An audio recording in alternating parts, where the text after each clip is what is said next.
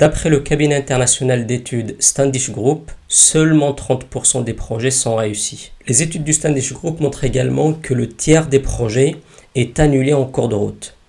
Elles montrent également que environ la moitié des projets coûteront trois fois plus cher que les estimations initiales. C'est vrai que ces statistiques du Standish Group ne, ne font pas plaisir, notamment pour nos chefs de projet ou directeurs de projet. Mais j'ai quand même trois bonnes nouvelles pour vous. La première, c'est que nous savons déjà aujourd'hui quelles sont les actions générales à mettre en place pour améliorer le taux de réussite des projets. La deuxième bonne nouvelle euh, est que nous savons aujourd'hui qu'en sécurisant ne serait-ce que la phase de cadrage d'un projet, on améliore significativement la chance ou le taux de réussite du projet. La troisième bonne nouvelle, et c'est le sujet de la vidéo d'aujourd'hui, c'est que en travaillant nos compétences en matière de décadrage de projet, nous allons pouvoir propulser euh, notre carrière. Je vais pour l'exercice m'appuyer sur la méthode de cadrage appelée Adopter. C'est une méthode de cadrage développée par Excellence Mania pour vous montrer étape par étape, activité par activité, comment le cadrage de projet ou les activités de cadrage de projet vont concourir euh, significativement à, votre évolution et vont vous aider en fait à, carrément propulser votre carrière à l'avenir. Avant de voir ensemble la méthode de, cadrage de projet adoptée, euh, un petit mot quand même sur euh, la définition du cadrage de projet en général dans la pratique du management de projet. Le cadrage de projet, on peut le voir comme la première étape de, la gestion de projet. C'est une étape qui permettra de définir en général le périmètre, les objectifs, les parties prenantes. Et euh, c'est également une étape qui va nous permettre de commencer à faire l'analyse des risques et, euh, à esquisser un peu l'organisation du projet. Donc c'est une phase qui va nous permettre euh, d'avoir une vision claire du projet et, et du coup de préparer une coordination efficace pour la suite du projet.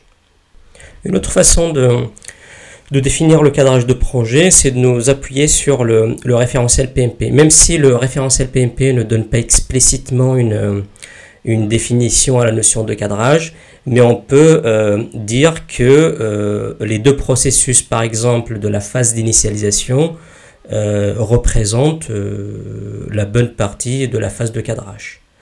Donc je vous laisse regarder hein, sur la littérature, vous avez des tableaux parfois qui présentent en entrée euh, ce qu'on appelle les domaines de connaissances et puis en, colonne les groupes de processus, hein, les groupes d'initialisation, de, planification, d'exécution, de, maîtrise et de clôture.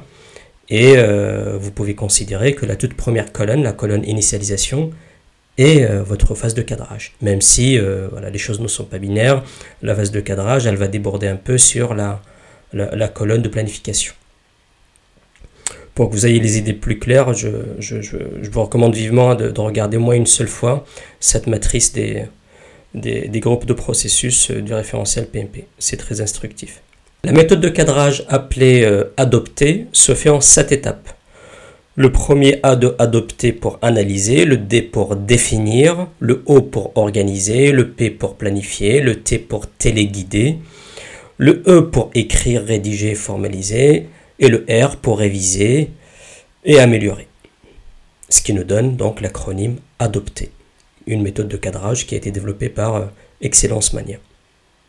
Nous allons maintenant reprendre la méthode de cadrage adoptée étape par étape et on va regarder comment euh, les activités de chaque étape vont nous permettre de, de préparer, de propulser notre carrière.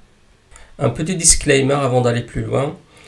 L'idée ici euh, n'est pas de vous former sur la méthode adoptée, c'est toute une formation en soi, mais l'idée c'est plutôt de nous appuyer sur les, euh, activités de chaque étape pour regarder euh, comment chaque étape va nous permettre de, de, propulser notre carrière.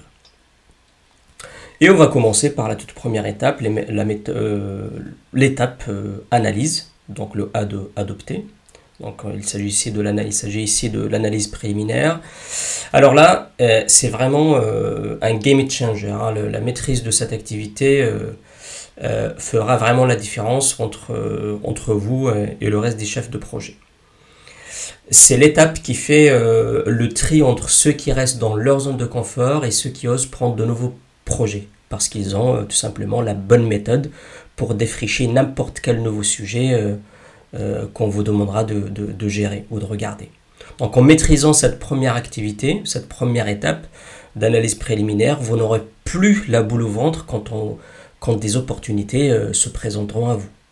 Au contraire, vous allez, euh, avec la pratique, vous allez gagner de plus en plus confiance en vous et euh, vous n'hésiterez plus même à aller carrément demander à gérer de nouveaux projets de plus en plus complexes et ambitieux c'est l'étape qui va vous permettre euh, d'affûter euh, euh, votre analyse des besoins. Donc vous allez maîtriser l'art de décrypter les besoins essentiels dès les toutes premières phases d'un projet.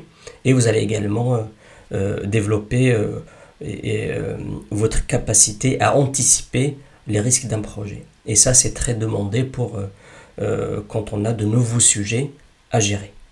Deuxième étape de la méthode adoptée, donc le D de définir. Euh, là, c'est l'étape euh, où on va euh, commencer à, délimiter le contour du, périmètre et avoir une vision stratégique du projet.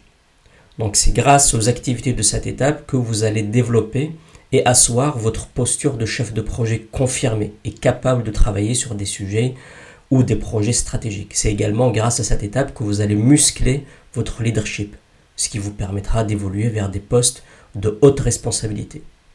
C'est dans, les activités, au travers des activités de cette étape, que vous allez euh, développer une vision stratégique, euh, également un leadership euh, visionnaire. Et là encore, ce sont des, des compétences et des traits de caractère qu'on attend de quelqu'un qu'on veut faire évoluer vers des postes de management par exemple ou de direction de projet en général vers des postes à haute responsabilité. Troisième étape de la méthode adoptée, donc le O de adopter pour organiser. C'est l'étape où euh, on va euh, commencer à poser l'organisation et la gouvernance du nouveau projet ou du nouveau sujet. Les activités de cette étape vous permettront de renforcer, de renforcer ce que vous avez déjà développé aux étapes précédentes.